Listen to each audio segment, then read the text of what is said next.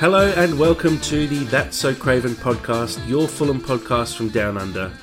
Well, this one was worth staying up for a Thursday night game at the cottage and a huge result for Marco Silva and the Fulham team against a now managerless Aston Villa. Harrison Reed's goals are just like London buses nowadays, and he found himself on the score sheet again with a thunderbolt from outside the area. Before some refereeing decisions finally went our way, first with the red card for Luiz, and secondly with the penalty decision. Mitro somehow managed to squeeze in his eighth goal in just 10 games, somehow got it through the keeper, and not long after, a jinking run from Neeskens forced an own goal to give the Whites a well deserved 3 0 win. Here to discuss the Villa game with me, as always, we have Elton. How are we, Dad? I'm very, very well. Happy to, very happy to be here for Friday afternoon. And Sammy, how are we going? I have so many emotions, but most of them are good, so I'm happy. That's what we like to hear. So, obviously, guys, a great way to wake up in the morning. I think we all sort of saw little bits and pieces at different times. Dad, you got a spoiler from someone? What a dick move that was. It, it, like all through the day, he's been telling me how funny it was to text the Fulham score to me. And I shut down all of my possible comms, yep. avoided it, avoided it. And yeah, anyway.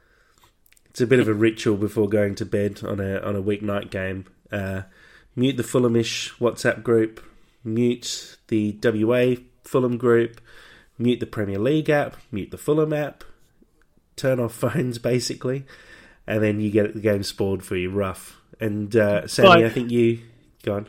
Hmm? Sorry, by by someone who doesn't even follow football. Yeah, true. and Sammy, you caught the last bit of the game when you woke up in the morning. Yeah, I was slightly delirious and was brushing my teeth. Then I was like, "Oh yeah," and then just put it on, and I was like, "Whoa, yeah!" And that was my exact reaction. So look, let's let's talk about the lineup, guys. Uh, only one change, which is kind of a nice thing to look at when you see the lineup and see just one change, because I think we're used to at the moment seeing multiple. Uh, so the the one change made was uh, Dan James onto the bench and Willian in for a start. Sammy, your thoughts on that move, being such a big Dan James fan? I loved Willian in this game. He was excellent. I thought he was great. I really, really like the combination of Robinson and Willian because obviously Willian's a little bit on the older side now. And I was really appreciating how essentially Robinson was doing the physical heavy lifting and like just doing basically all the athleticism and just leaving Willian to just do really, really skilled, precise shots and crosses and passes. And I, ooh, chef's kiss. I loved him. Loved him. Dad, your your thoughts on on the change, the, the decision on the lineup? Yeah, look, we've been calling it for a while, to be honest. Um, uh, calling for Willian to be given an opportunity to show some more.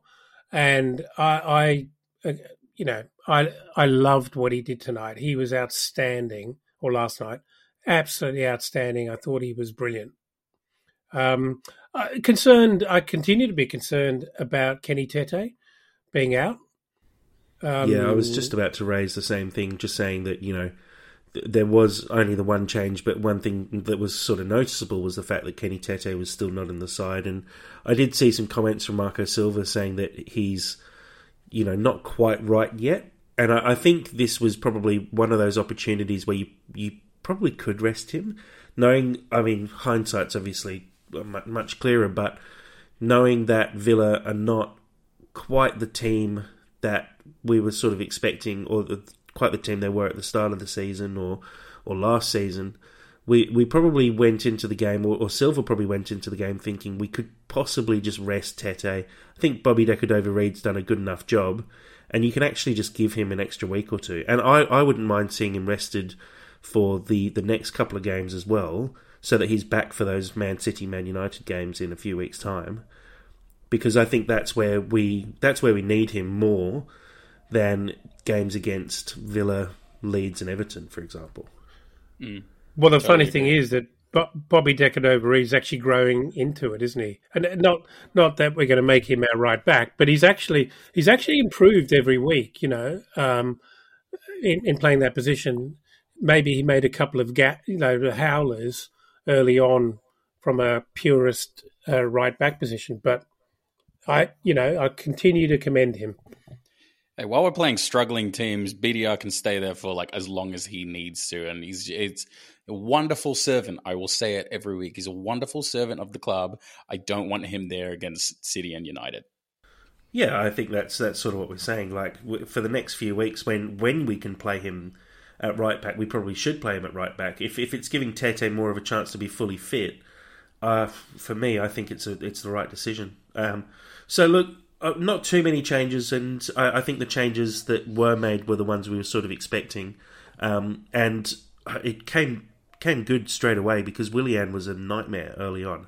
Mm. Um, he had a couple of really good chances. One where he drove low at the keeper and keeper made a good save down by his foot. I'd say if Willian had another four or five games under his belt this this season, or another hundred or two hundred minutes under his belt, I would back him to put that away.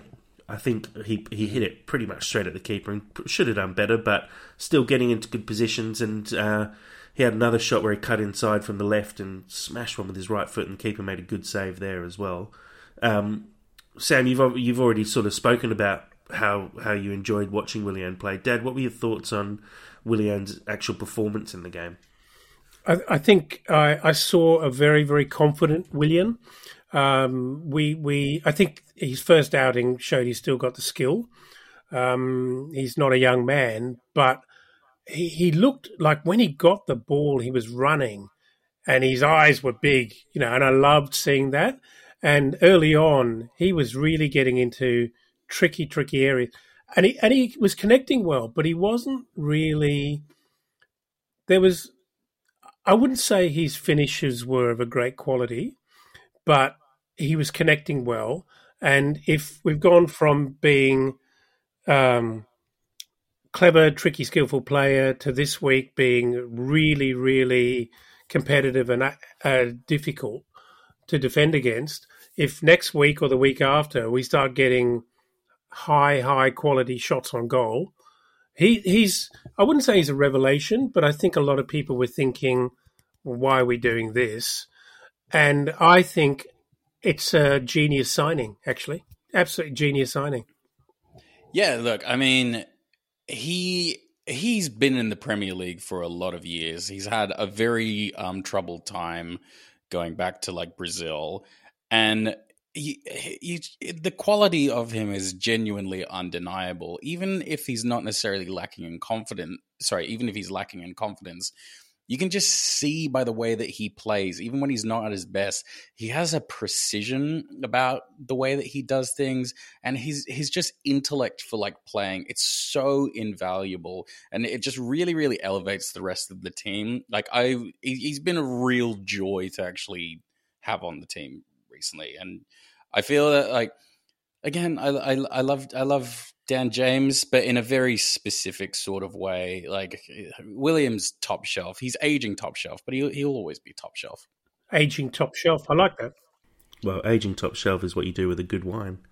Um, mm-hmm. I, I, think this was definitely his his best game for Fulham so far. Um, he's it's it's quite obvious the difference it makes when you have a little bit of time to train with the rest of the squad. You can see the link up play with Robinson, the link up play with Pereira as well the movement that he had.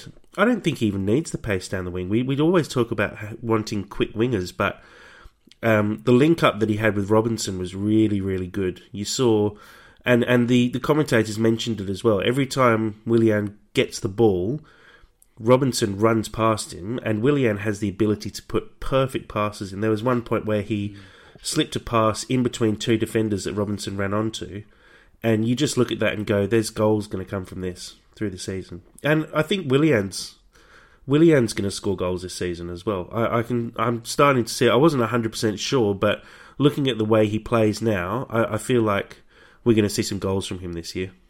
Just that wide-eyed confidence of Robinson as well, with because Robin, like I love Robinson, but he doesn't have the end result. But he's clearly an athlete. It's really undeniable that he is an athlete.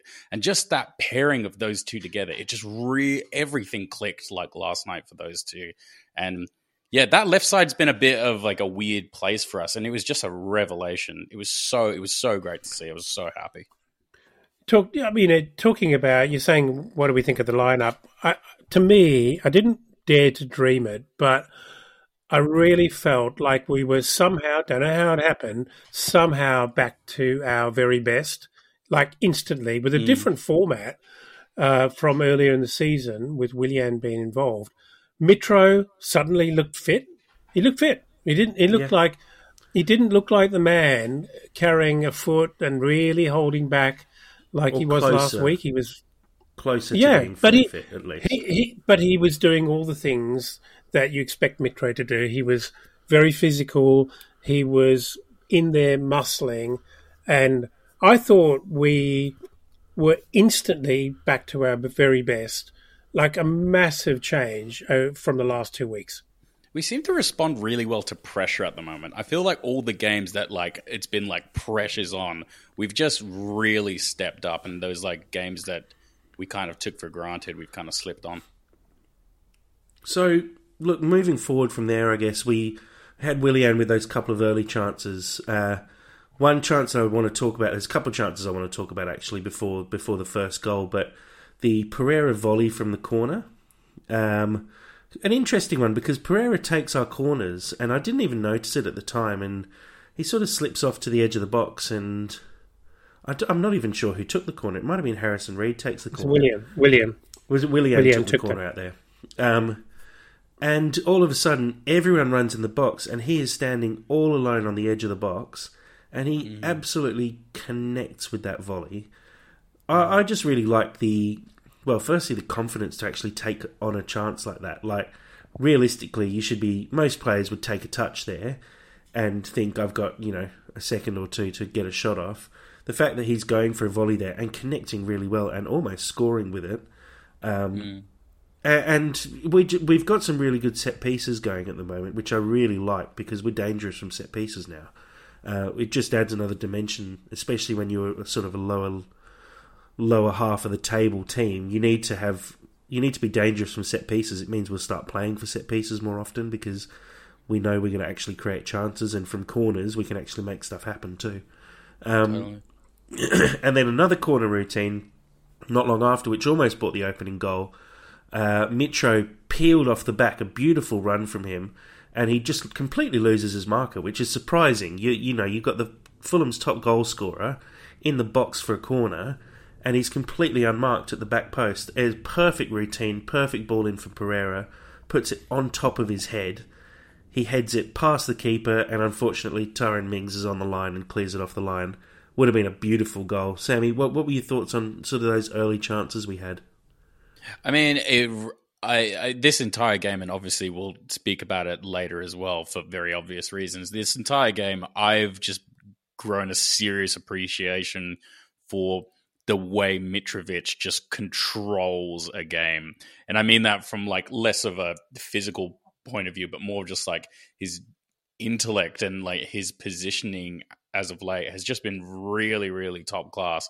Like I know he's always been good, but like I feel like he's really, really stepped it up the way that like he thinks about like drawing players in and just really just messing with like the other team. Like I like there's very few players that actually do it better in the Premier League at the moment than him. He's really he's really good at managing that. Well, he I mean he caused ten men tonight, didn't he? Yeah, um, he really did. I mean, uh, you know, yeah, we will get we'll school, get onto that. Yeah, schoolboy era. But anyway, yeah, I agree. I, I mean, I think it says as good a set piece as that was with Mitro peeling off. I think it says more about just how shit Aston Villa are at the moment. Uh, they are a yeah, absolute totally. nightmare. They're a nightmare. Yeah, but you have Which to take is, advantage of that, you know, and, yeah, they, and we did. Yeah, no, for sure. You got to you got to capitalize for sure. But they are a rabble for a you know a bunch of pretty good individuals. Jeez. Hmm. So let's move on to the actual opening goal. After you know, potentially Fulham could have been three 0 up before we even scored our first goal. Um, Harrison Reed hadn't scored a goal in 100 games for Fulham. He's now got two this season. Uh, Dad, first, what were your thoughts when you actually saw Harrison Reed put the ball in the back of the net? Well, it's funny how he, he was quite nonchalant about it. Like, you know, it was like instantly up for the big celebration. Yeah, totally. I mean, what, what I there was no doubt in my mind that we were going to score. The pressure was relentless. You know, the number of opportunities, the number of shots on target, like quite aggressive shots on target, like very unFulham, and um, you know, fair, from a fairly similar position to his first goal. wasn't silky, but very effective, and he hit it hard, and it was a goal from the moment it left his his boot. But I I I can't be happier that the goals are being shared around. I think mm. early in the season, everyone looked at Fulham and thought, "Oh yeah, okay, Mitro gets a hatful, and if we shut Mitro out of the game, that's it." And loads of people are chipping in. Not only is it really great for confidence, but it's just it makes us multidimensional. And we we looked we looked really really good in that first opening fifteen minutes, and I'm I'm actually surprised we didn't score earlier. Mm. Well, as you said there, and I'll, let Sammy talk about it as well in a second. But as you said there, it's really good to see the goals being shared around. We now have 19 goals for the season. Mitro's got eight of them, which is brilliant for Mitro and for Fulham as well. But it's good to see that we're not fully reliant on Mitro. I think the worry was after 11 games, we might have 15 goals and Mitro would have 10 of them. And that's where and we've we've seen it as well because we've had Mitro out for a couple of weeks now, and we're still managing to score goals and and survive without him. But the fact that we'll score three and Mitro doesn't get all three is it's good signs. So, Sammy, your thoughts on the Reed goal? Well, I mean, it does go back to genuinely good signings because I feel that like the introduction of I know he had a quiet game, but like Palhinha, particularly at the start of the season, Willian and Pereira, these are guys that have just kind of created a standard at Fulham that has allowed people like Harrison Reed to kind of back themselves a lot more than they previously would have and actually just really show how it should be done. And with all that said, it's just a joy whenever Harrison Reed scores because he's just such a wonderful addition to the club. Like you always root for him. You always root for the little ginger kid, and it's just it's just great. I love seeing him score. Like, and he he you can tell that like there's no one else really on the team that like deserves that recognition more than him, in my opinion. Um, and oh, it's just wonderful. It's just it's just great for morale. I feel like when he scores, it's just a, it's just a great time it was good seeing them all run over and celebrate with Silva, and that that's oh, yeah. it's it's showing the culture in the club as well. The fact that when we saw Pereira score against West Ham, his first thought was straight over to Marco Silva. You see Reed score, his first thought straight over to Marco Silva. You can see that there's there's some stuff going on there, and uh, it's hard to say exactly what it is, but obviously Silva's backing them and saying, "I know you can do it. I know you're going to score." Mm. And they go out there and they do score, and they're they're actually saying that that was you giving me that confidence to do it. So I do like seeing that. Mm. Um, so look, there wasn't a huge amount more before half time. We would, I, would just say, for the whole game, we were we were fairly dominant. We never looked like losing this one. Um, yeah. But in the second half, there are a few flashpoints that we should talk about. So Villa, Villa made a substitution at half time, which was kind of expected because we were just completely all over them. They they started with Bednarek in defence, and I think uh, you listen to the commentators say that that was a a decision to try and negate Mitro's uh, influence on the game. I don't think it worked. They should have played Matty Cash from the start. He's a much better player, although we'll talk about him in a second. But 62nd minute, red card. Did you guys see it when it first happened? The camera sort of panned away just before no. the actual incident happened, but I don't know if you saw. No, I didn't. So Mitro gets tackled by Douglas. Oh no, I it wasn't did a see foul. That. It was he it get... was a bit of a coming together, and I think Mitro or Luiz fell to the ground and there was a tangle of legs and they could have been not kicking as such, but they got tangled up a bit. And then there was the actual foul on Willian by Mings, which Mings got the yellow card for. And you can see Mitro obviously says something to Douglas Luiz, which is what causes him to turn around. Mitro is actually the one who engages first with the chest to chest contact. Douglas Luiz then comes in and sort of lifts his head towards Mitro's face. Uh, I mean, it's it's a tough one, and we've had these go either way, and you do see these go either way. Dad, what were your f- initial thoughts on that being a red card or not? So I, I, didn't see it when it was happening live, but I obviously saw the replay of the the lead up to it. and it looked it looked like something happened. It's hard to tell. It was a very very long shot camera angle. It was hard to tell exactly what went down, but obviously Mitro felt like he was doing something wrong there, and then Mitro literally just sucks him in and kind of draws him into the contest, chests him first, as you say. I didn't think there was that much contact, and I, if you really look at at the frame footage, Mitro goes down a little bit slowly for me. So, yeah, surely, surely he must have hit him. Yeah, but it was very, very quite melodramatic. It yeah. kind of looked like have, he got him on the nose potentially. Might have been his yeah. chin. Might have been. I, I, think it was nose. I think it was like that underside of the nose, which can actually be quite painful if someone because he he Mitro had probably half a foot on him. He's quite a lot taller, and Douglas Luiz really does edge forward and slightly upwards, and he does make contact. But Sammy, did you think on first view that it was going to be a red card? No, genuinely didn't. I I mean, like, I I was briefly alluding to this before. I feel like there's any player on our side that has truly learned to work with VAR, it's Mitrovic because he's been done by it a couple of times now, and I feel that he's probably the only person in the side that's actually looking to use that as an advantage.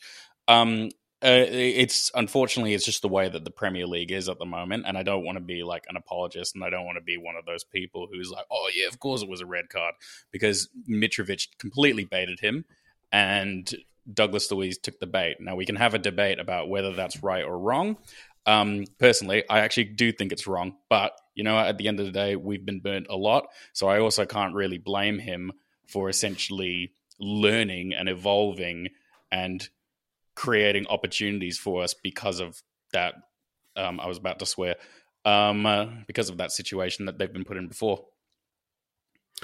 I I don't think Mitro did anything wrong. I think you know Mitro from Newcastle would have just gone straight in and he would have headbutted him. Yeah, right? totally. So Mitro Mitro goes in. He's you know remonstrating and displaying his displeasure but he sucks him into it because Mitro's never going to headbutt him, so he yeah. sucks him into it. So that's that's a very mature, aggressive Mitro, and that's part of professional football. I mean, I don't think you should fake the fact that you may or may not have been hit in the face, but he's he's basically baited him, as Sam said. And um, you know the guy's lost his discipline. I'm not even 100 percent sure that it was baiting. He, they make chest to chest contact. You watch Mitro every week. He makes chest to chest contact with every single player who he comes up against. It's just a bit of posturing. It's it's actually just done by Luiz, and it's what happens when your team is losing games regularly and on a bad run. You have little brain snaps, and we've seen it before. Fulham have done it over the years as well, where you're losing games, things aren't going your way, someone squares up to you, you're frustrated because you're 1 0 down and you can't get a touch on the ball. And so you you just it's a brain fart. That's all it was. It's it is a red card totally. because he makes he basically headbutts Mitro. It's not it's not a full head. It's not a Zidane in the chest headbutt, but it's definitely uh, making contact on purpose with Mitro's head or face. I think if he was uh, half a foot taller, he'd probably get away with it because there'd be a touching of heads, of four heads together, but the fact that he's coming upwards into Mitro's nose just makes it look even worse. I don't think he can have any complaints about it. I, I heard um, Gerrard post game saying, I have no complaints about the red card. Moving on from the red card, though, we've got the penalty, which is another contentious one, which I want to get your opinions on. Sammy, first, what's your thoughts? Was it a penalty? Give me one word, and then we'll discuss it further. Was it a penalty, yes or no? Ah, this one's I don't. Ugh, this one's a really difficult one. This one is contentious. I can't give you a one word answer. I know you want me to. I'm not even looking at you on the screen because I'm. I can know that you're going to tell me to wrap up. Um, but I really don't know. This is like because yeah, it affects it affects where the ball's going. So I think by definition it kind of does. But like, ugh, he, you can't do anything about his position. Yeah, I don't. I. that was a really hard one for me. But then again, you just got to take the penalty. I don't know. That's a very Elton esque one word answer, Sam. Dad, one word answer, yes or no? Penalty. Fuck off. Def, definite, pen, definite penalty in the current application of the rules.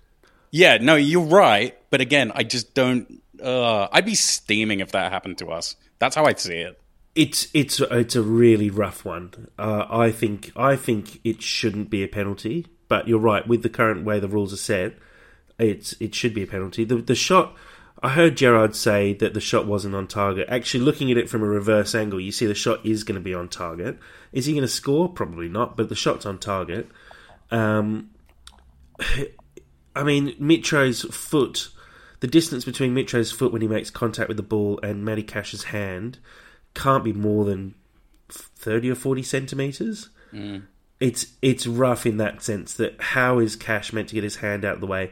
Is his hand at an unnatural angle? I would have thought an unnatural angle there is to have your hands behind your back and trying to fling your foot across to block a shot. Like it, it it's rough. I, I'm not going to complain that we got a penalty, but if I was a Villa fan, I would think that was a really crappy decision. Mm. But remember what we're after here, having been on the receiving end of some really rough decisions, we're after consistency, right? Consistency. And so if if that's the one way they want to play it, like really technical, then it's a penalty. You're so vitriolic. It's so funny. No, no, I don't I see that as vitriolic uh, at all. I just wish we'd we'd been able to make it even because this one to me makes it makes it sort of even for some of the other ones. But I wish we'd made it even in a game where we weren't completely dominating. Yeah, I wish we'd had this had this decision go for us against Man City mm. and go one 0 up against Man City rather than a game where we are already going to win it. And uh, yeah, the, the the the decision doesn't necessarily affect the flow of the game from there. They're down to ten men at this point, and we're one 0 up and dominating the game. But I think momentum doesn't work like that. Momentum actually, you need a crunching win after two really disappointing, you know, for a bunch of reasons. And then suddenly you get three goals, we keep a clean sheet, we, you know, a bunch of things go our way, and people start to believe again. Right. Mm. And that actually, that is what, that's real momentum, and it carries you kind of beyond what you have a right to believe in and oh, and, and I so so so I, am okay with it. I know you're okay with it, but you're a bad person. I and then we'll, we'll quickly talk about the actual penalty itself, which was terrible. Mitro's penalty, yeah.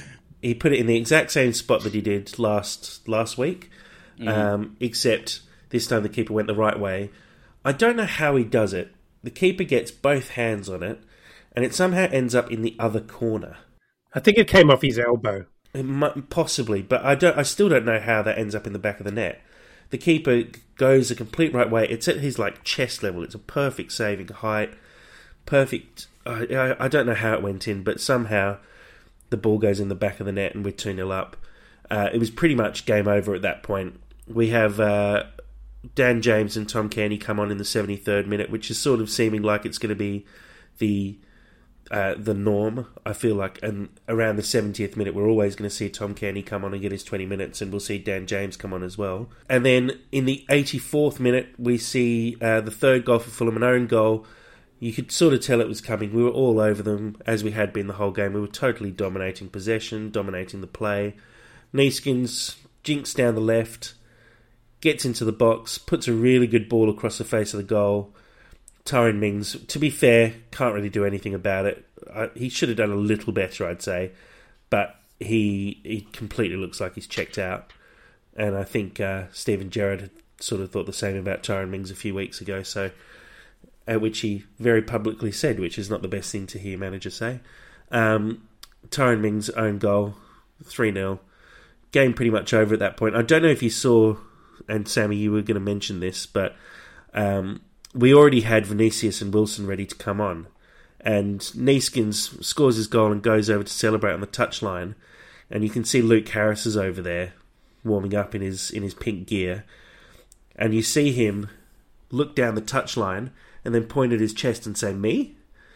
And run back to the subs bench. And about two minutes later, we bring Luke Harris on for his full debut. Did you spot oh, that? It's like the Mighty Ducks. It's, it's like... uh, let it be also be said, you know, um, Kebano's played so well the whole season that he actually had a very, very good game last night. You know, with no obvious results like goals or whatever. But actually, I thought his contribution was really, really great. He caused a lot of problems, and um, I'm loving him. I think a lot of people a couple of years ago thought he was not a Premier League footballer, and I'm so happy for him because I, I think he's a really great, great club guy.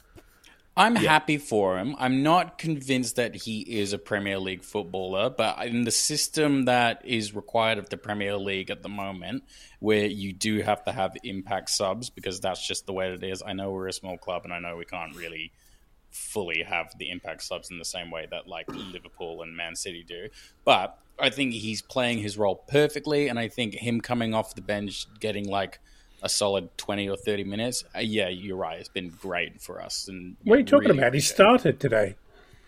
He, he start? started and he did really well. you can scrap that then. Or you know what? You can just let it roll. You can just let it roll. I'm happy. because you're I tired, did. Sammy. I um, I'm so tired. No, I, I I'm calling nonsense on that. I think he, I think he's proving that a bit like the Burnley defence conversation we had last week. You don't have to have superstars to have a bunch of really effective players. I, am loving him in the Premier League. I, I think he's proving himself to be a Premier League footballer, and I think we're seeing it with. We had um, Tim Ream obviously struggled last time he was in the Prem. Mitro struggled last time he was in the Prem. We're seeing a, a bit of a renaissance of Fulham players who weren't, or before this season for sure, we were saying are not Premier League quality players, proving that they are Premier League quality. Neeskens is causing a lot of problems for defences at the moment, established mm. Premier League defences, and I, am loving that. And it's it's good for the team looking forward as well because we look at, um, uh, you know, the other side of Christmas when Solomon and Wilson will be back and fully fit. We've got a really good rotation of, of wingers now where we can rest people, especially when you get these little midweek games, because it is going to be pretty packed schedule on the other side of Christmas. We're going to have to get through 19, 19 games? No, it must be more than that. 21 games. Uh, yeah, 21 games uh, in, what, four months? It's going to be it's going to be pretty packed. Um, so well, you're going to need to be able to rotate those wingers, and I'm glad that Neeskens is proving that he's a, he's a decent option. Well, once again, shout out to Marco Silva. I, I, I this is all down to Silva. You know, our previous friend, Mr. Parker, couldn't do it. He couldn't turn them into Premier League players. Silva has. Parker's not my friend. But I completely agree. Even though I don't have a learned opinion because I didn't even notice Kebano was there. but I can I can own up to my mistakes. But no, like um, echoing your point, it's a very very exciting prospect at the moment to see what we like we might potentially be at the full depth and assuming um this will be uh closer to the January transfer window to then be able to beef up that um central mid area and then actually have yeah, a sure. suitable um replacement for Palhinha and also Reed as well. It's very tasty. It's very tasty the other benefit, if we win our next two games against Leeds and Everton, uh, we're sitting on 21 points at that point. Let's just assume that we do get flogged by United and Man City, and we, we go into the break 20, uh, 21 points from 17 games. We'll be sitting probably around that mid table mark, uh, around, you know, somewhere between 8th and 12th. That's a much better position to be in coming into the transfer window if mm. you're sitting in 17th, 18th, you're negotiating relegation clauses into contracts, it, it gets pretty messy. If you're sitting around mid table, you're going, actually, if we bring you in, we're pushing for Europe. Mm. So it's a much more interesting prospect for potential players. And I think if if the money's there to do something, we could bring in some really good talent um, and and really beef up the lineup uh, to to sort of come into January with Kenny Tete back, Wilson and Solomon both back as well, we'll be in a really good position.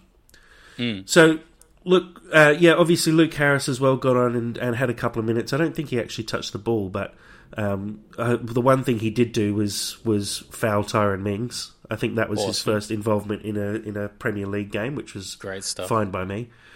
but look, that rounded out a really good 3 0 win. We we looked the goods, and I'm really glad to see that we, uh, we've bounced back from a couple of rough, rough weeks where we had the draw with Bournemouth and a couple of bad losses.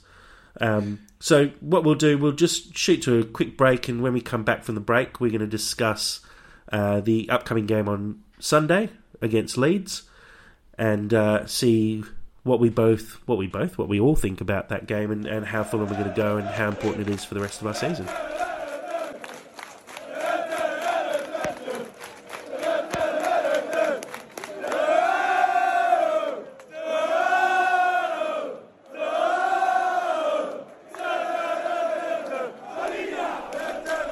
Right, Sammy, we're back. Uh, we've dropped Elton, who's had to run. Uh, so, Sammy, let's let's quickly talk about the Leeds game. As I said before, uh, it's not going to be a long Leeds preview purely because Leeds are really shit at the moment. Um, so, Sammy, you, you had a quick look at the Leicester game last night. Obviously, they lost that 2 0. So, what were your thoughts just from that quick look on how Leeds look at the moment and what we should be wary of? My thoughts are Leeds are shit. Um, no, genuinely, I actually I actually feel quite sorry for them because I do genuinely I've got a soft spot for Bielsa as everybody does, and I also don't hate Jesse Marsch, but yeah, they um have a lot of issues, particularly in defense at the moment. That area is nowhere near as beef as it need to be. Um, we can potentially cause some problems. They do have um one very very quick handy player, which um, if they were in a more prominent side, I would probably be able to tell you their name. You talking uh, Rodrigo? Not off the top of my head. Talking no, Rodrigo? not Rodrigo. Um, not Rodrigo. Um, uh, he he looked like a handful for them. I, I can't for the life of me remember his name though.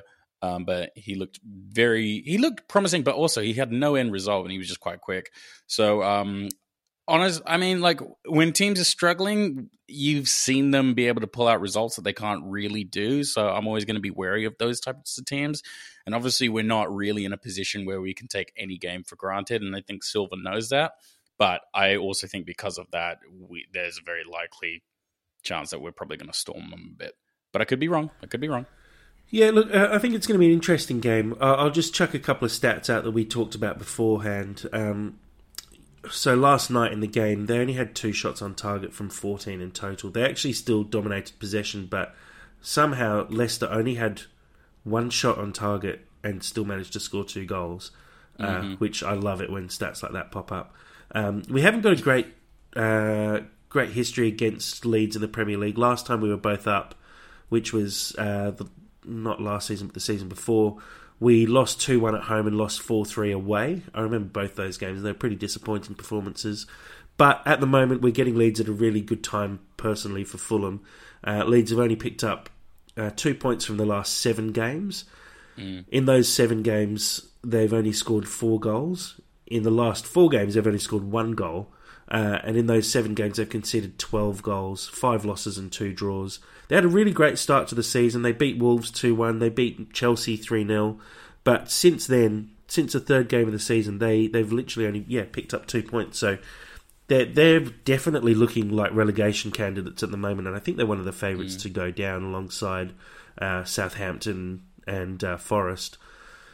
Sammy, I mean, like we sort of said, there's there's not much to worry about with Leeds at the moment. But is that potentially an issue for Fulham? Do we go into the game maybe not giving them their dues because they do have some good players? In you know, Rodrigo's got four goals this season.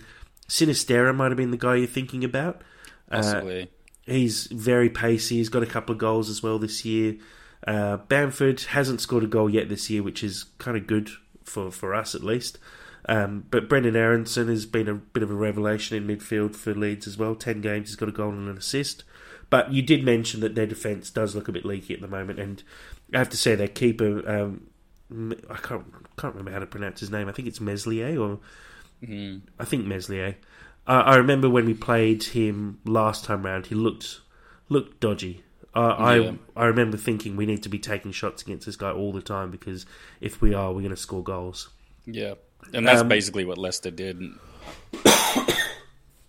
yeah, so Sammy, how do you see this one panning out? Uh, obviously, we don't want to get too carried away with ourselves, but what what are your thoughts for the game? How do we see it going? I'm definitely not getting carried away with ourselves because I've been burned before. Um, uh, genuinely, I think if we played last like last night and just go into it, take it extremely seriously because we need to, um, which I think that we will.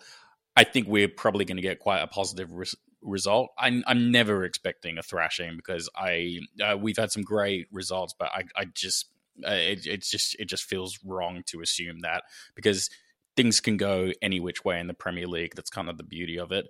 Um, one thing that I will say is, yeah, I don't really like to criticize goalkeepers too much, but the way that Leicester, Leicester was opening up their defense, God bless Leicester because they're also a team in decline as well.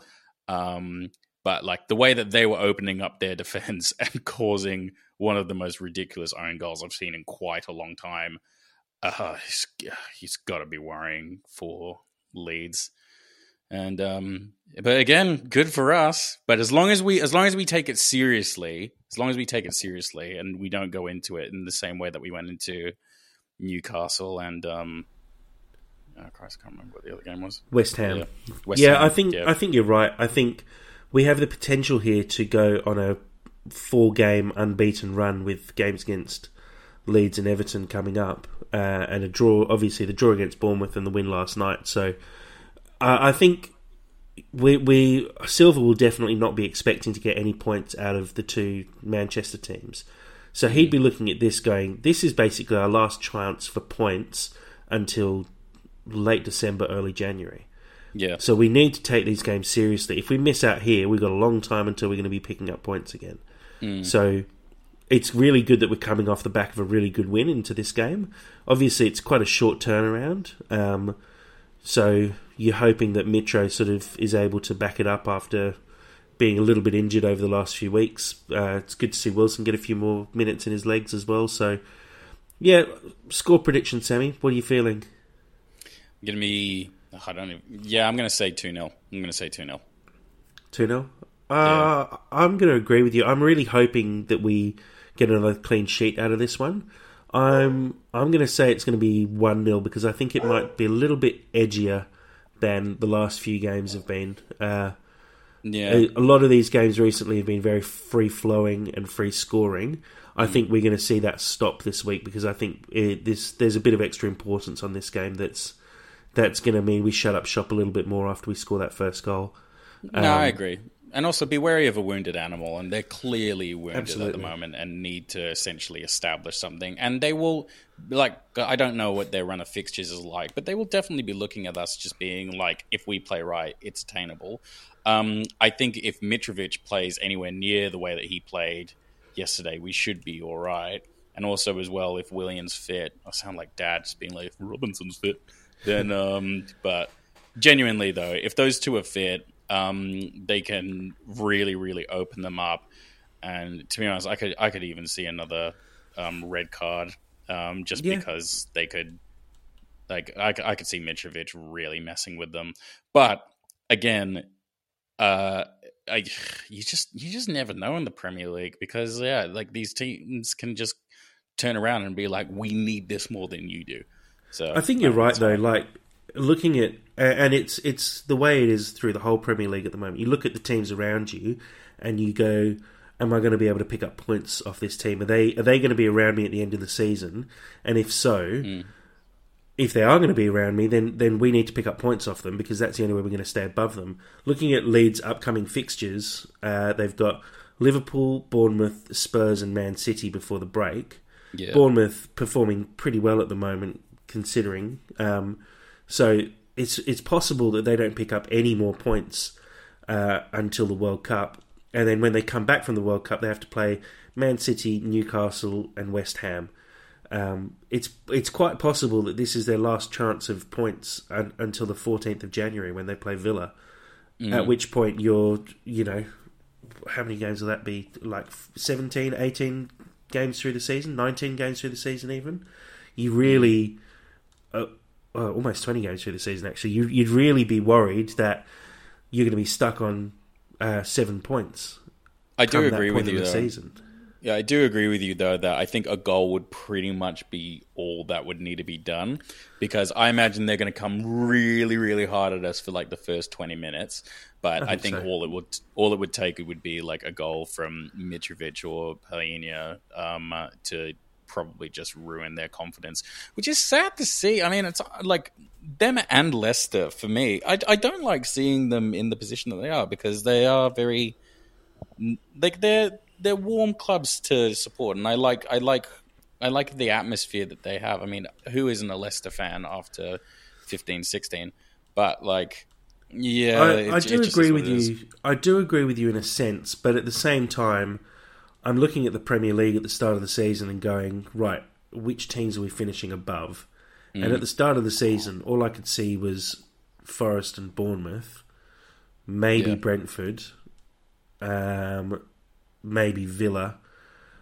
But the fact that so many other teams have been pulled into it now, and Leicester, Leeds, Everton, Wolves, Southampton, like there's there's there's basically a bottom seven at the moment who are yeah. really struggling. Yeah. Um, where no one's picked up more than sort of two wins, and we're fortunate that we're actually keeping out of it. And I'm sort of glad that there are a bottom seven because I feel like now we're better than potentially seven teams, and we're looking at a mm. very solid mid-table finish. Where now we're saying to ourselves, right, if we can beat Bournemouth and Brentford and Crystal Palace around us, we can push ourselves higher up the table. And it's already yeah. starting to feel a bit like we're not in a position where we're relegation, we're threatened by relegation. But it, it is really hard to say. Like it, it's it's too early to say. Obviously, we'll be a lot clearer after the World Cup. I think mm. as to you know you always say who's who's bottom at Christmas, which is usually after about twenty odd games. Um, and I think it's going to be who's bottom at the World Cup, and it's it's probably going to be Forest. Yeah. But we're starting to see. I remember those first few weeks we were really confused about how the table was going to look and and where teams will end up, and we're starting to see the balance come back a little bit now. Although Liverpool's still a little bit low, but mm. we we are starting to see everything settle, and I'm just glad that we're settling currently in ninth, which is great to see. Oh, yeah, no, it's it's.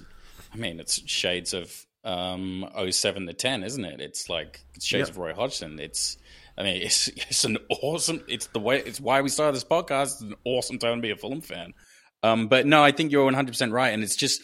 I mean, we we should be blessed the fact that um, we are changing our mindset um, away from focusing on um, our contemporaries being like your Bournemouths and um, your Nottingham Forests, and yeah, targeting games like Crystal Palace, um, Brighton, like those games, and those those are the games that we are faring quite well in, and uh, I'm not not really sure too much more that I can say about it, but it's it's very positive. It's very positive. Yeah, and I think look after the last sort of five or six years of being a Fulham fan as well, you just want to stay up. Mm. I just like a season where we're not worrying about getting relegated and all your great players go out on loan or on, or get transferred away from you. You're not worrying about having having to rebuild a team after they come back up again it'd be nice to actually, you know, just just have a season where we stay up and we can actually enjoy it and build on that and stay up and do even better the next year. Yeah, look, I'm I'm very aware that um, there's probably going to be more people that are listening to this podcast specifically because we've just won. But just echoing it again, it's just such a wonderful time to be a Fulham fan, and we rarely get this. And um, yeah, just yeah, just just like the team as well. It's just such a lovable team to actually support, and um, yeah, it's it's all just it's just nice. It's just nice, and it's not something you associate with being a Fulham fan. So just just relish in it, you know. It is nice. I agree. Righto, Sammy. What we'll do, we'll wrap up there. It's obviously not as long as some of our other podcasts, but we're covering quite a few games in a very short period at the moment. So um, thanks for your time, Sammy, and uh, I'm looking forward to catching up probably on on Monday night to talk about hopefully another Fulham win against Leeds. Sounds good. I look forward to it. All right. Thank you everyone for listening. Once again, please make sure you subscribe to the podcast to get updated as soon as we release a new episode. Get amongst it on our Facebook, uh, Twitter, our Instagram. Send us through questions. Interact with us. We like talking to you guys too.